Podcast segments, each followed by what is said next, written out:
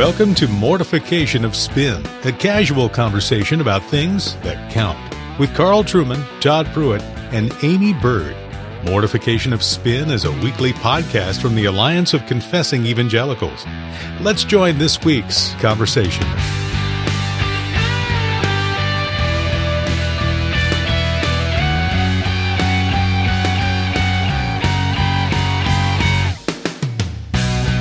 Well, thank you for joining us on Mortification of Spin. I'm joined, as always, by my friends uh, Carl Trueman and Aimee Byrd. We also have a straggler that just showed up this morning, uh, Liam Goligher, the pastor of 10th Presbyterian Church in Philadelphia. Hi, Liam. How you doing? I'm well, thank Good. you. Good. Well, we wanted to talk just a little bit about the reality of death, and more specifically, about how to handle funerals. Uh, one of the things that we've seen a lot in evangelical churches is that the word funeral is rarely, if ever, used, and instead we talk about celebrations of life, as though perhaps we can mask the fact that something very tragic and heartbreaking has actually happened with the death of a loved one. And so I want to kind of throw the topic out to us here today, folks. Um, how do we address death with our congregations? How do we handle a funeral in helping people to grieve? Certainly, as Paul says, we don't grieve as those without hope, but nevertheless, we, we grieve. How do we help our people walk through that, um, without missing kind of that necessary step that they have to go through? without making them feel guilty that somehow if they grieve they're being unfaithful or somehow sub Christian. So, what's been your experiences with funerals? We have two pastors with us besides myself. How have these men tried to shepherd people during uh, funerals? Um, there it is. What do you think? You know, it's. Uh, I think the first thing one has to acknowledge is that the wider culture in which we operate these days is very committed to denying death mm-hmm. in all kinds of ways. Death is put far away from us. I've commented numerous occasions that we no longer have, typically have churches that are next to graveyards. Mm-hmm. It would have been the, the standard experience of many Christians in the past to go to Sunday worship walking past the graves of their dearest departed loved ones. So death would have been very much a presence in life you know, to quote the Book of Common Prayer, in the midst of life we are in death would have been a much more obvious reality in times past. So I think the first thing we need to acknowledge is we do live at a time when death has been shunted to the margins. When you see all the shock and horror about celebrity deaths. I mean, Joan Rivers, she was an old lady and she died. old ladies die with no wrinkles, was, though. I mean, she was she, was, she did look very weird. she was a weird old lady who died, but nobody seemed to be able to accept they were trying to find it was the hospital to blame, etc., etc. I was saying, no, she was old. The fall is to blame. Mm-hmm. Death has intruded on creation. When you hit 70, 80, 90, the chances of you dying in the next week dramatically increase. I think that we live at a time when we don't like to think about death, and that is creeping into the church. Right. And so now we have funeral services that are oftentimes called a celebration uh, of life. And I think, Carl, you rightly identify that much of that is grounded in an avoidance of death.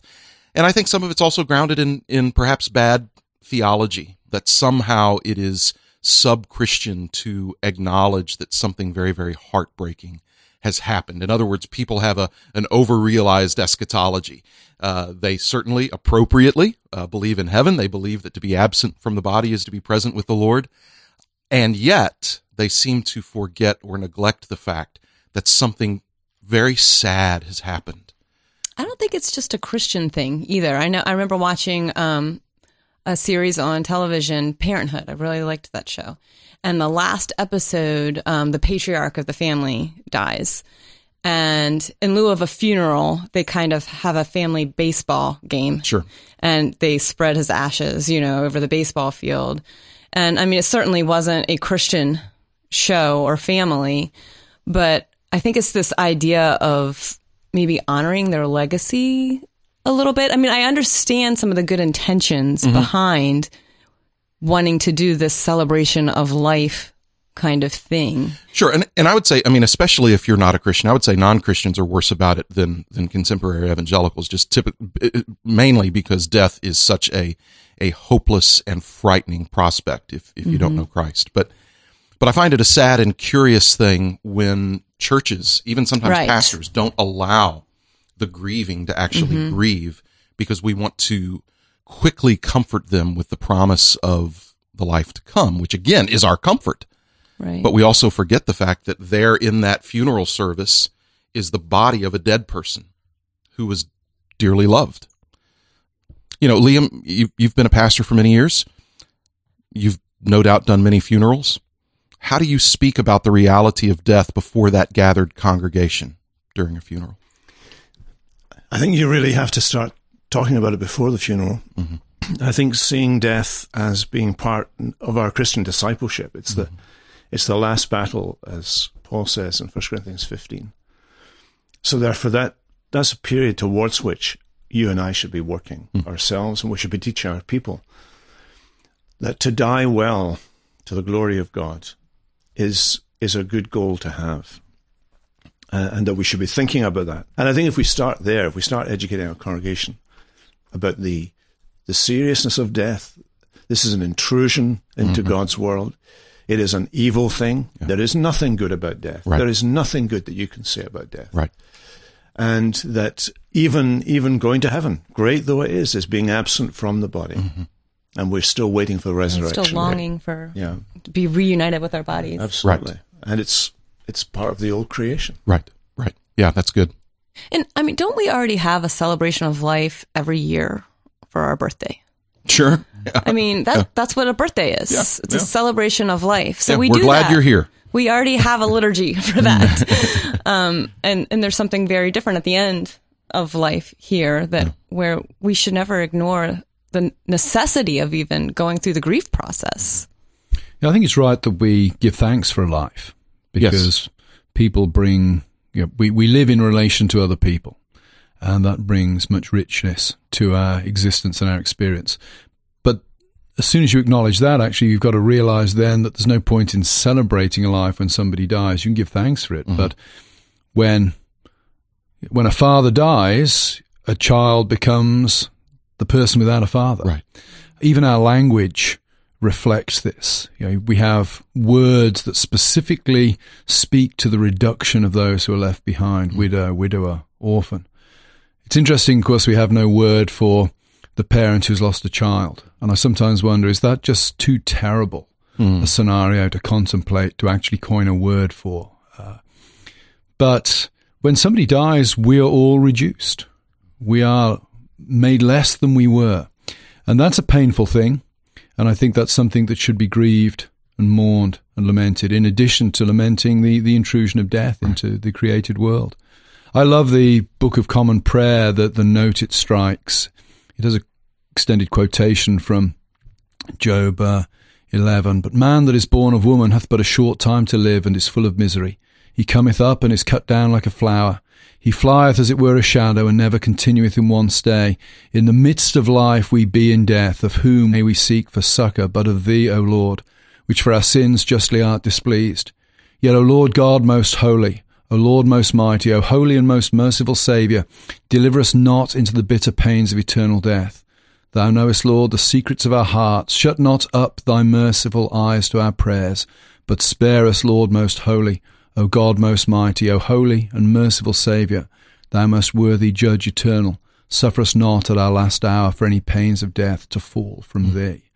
That seems to me to strike a, a, a, an appropriately biblical note. There is the acknowledgement of sin, there is the acknowledgement of the outrage and the tragedy of death, and the prayer is that one would not fall from Christ in the final moment.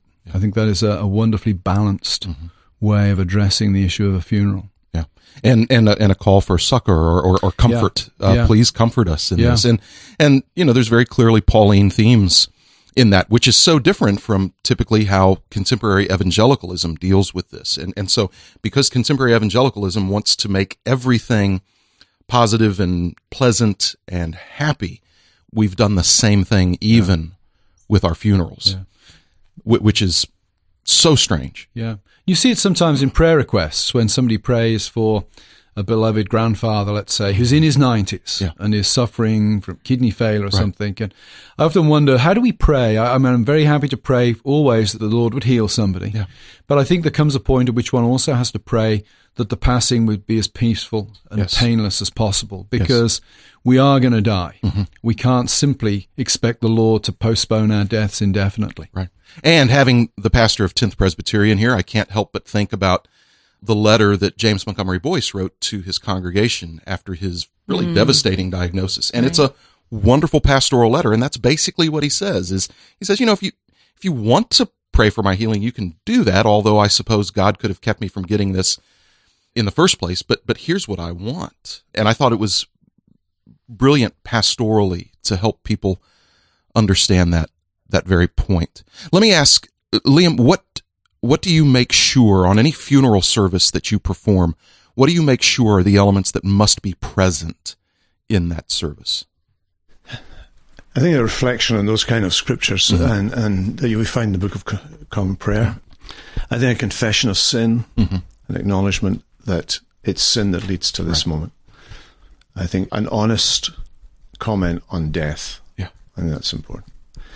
And then, and then a turning towards the the hope that we have in Christ, the resurrection. I think we have to preach the resurrection at a funeral service. Definitely. I think some of the resources of John Bunyan's Pilgrim's Progress, Hmm. you know, uh, th- there are, there are hymns that are really useful to have, um, quotations, hymn verses that you might want, not want to sing the hymns, but there are some great, there are some great verses that you can use uh, at a funeral. Do you ever think of a funeral service as also a, a chance for evangelism? I mean, Sure. as a pastor, because so Absolutely. many Absolutely. more unbelievers Yep. are present. Always. there. And to- Always. to be able to present the gospel Yeah. to a whole new set of people who are grieving, going through the grieving process. Right, right. To And be that- given the good news. Yeah, is you always make the, the gospel clear. And and you know, maybe Liam celebration of life distracts from that good news. Right. Really. And, and Liam points Real out the fact news. that you, you want to proclaim the, the resurrection. And, and so I don't want anybody to misunderstand us saying that uh, we're here to make you miserable at a funeral. What we're trying to do is correct some of the um, abuses in contemporary evangelicalism by acknowledging that this is a sad time, a time to grieve. But if we're Christians, we also want to remind them that we that we grieve but don't grieve as those without hope. And and we certainly want to give thanks for the person, as Carl said, for the person who's who's died. We we give thanks for them. That is all right and good. So. Yeah, well, as we draw this conversation to a close, I think it's been quite helpful. One final comment I would say that I think celebrations of life are actually pastorally cruel hmm. because it is unreasonable to expect somebody who's lost somebody they loved to rejoice in that death. Yes. You can try to rejoice in their life as much as you can, but you know, every time I think of my dead father and I think of the good times we had, it reminds me that he's gone. And so the memories are never entirely full of thanksgiving. They're also tinged with, with grief and sorrow. So I also, but also, just as we close, say, think about the long term pastoral implications of a celebration of life. As a pastor, you're really required to give your people a realistic view of existence. And a celebration of life is a denial of a realistic view of existence. Anyway, we thank you very much for joining us on this somewhat somber mortification of spin. We hope that you'll join us next time.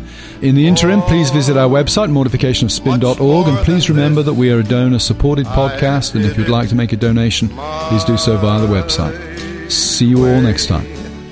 Yes, there were times I'm sure you knew when I bit off more than I could chew. Through it all, when there was doubt,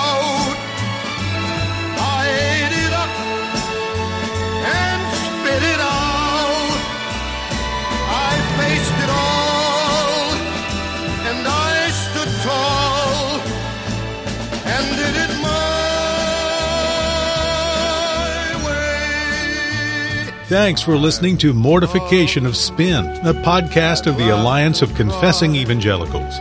To read more on hard hitting topics like this, visit the podcast page and blog at mortificationofspin.org. where we'll have links and other articles from Aimee, Carl, and Todd. And while you're there, please subscribe and consider making a donation. And be sure to listen next time when Carl, Todd, and Aimee talk about Do you find that people do come up with the big world questions typically? Those are the things that are burning in people's minds? You know, I do. I do find that they come up with the big questions: the problem of evil, science. Have you found over the years that you have to approach it differently? Sure. I mean, the basics don't change. Uh, people uh, live with the big issues. But I was mesmerized by the piano player, and I didn't know that it was Bill Edgar playing the piano at the time. Most of the earlier jazz musicians were believers or practiced Christianity. Uh, Louis Armstrong read his Bible every day. What a cool name for an album Heaven in a Nightclub.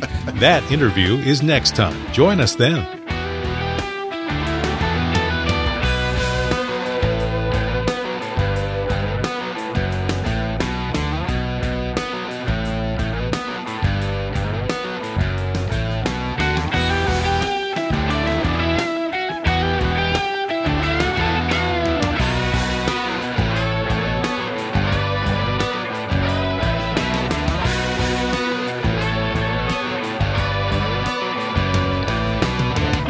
So are are we? Um, Death. Well, yeah, but, death. but Who's going to intro it? Todd seems on. okay, point. I'll I'll come up with something off the top. Am, am I? Am I saying anything? Uh, do, do I?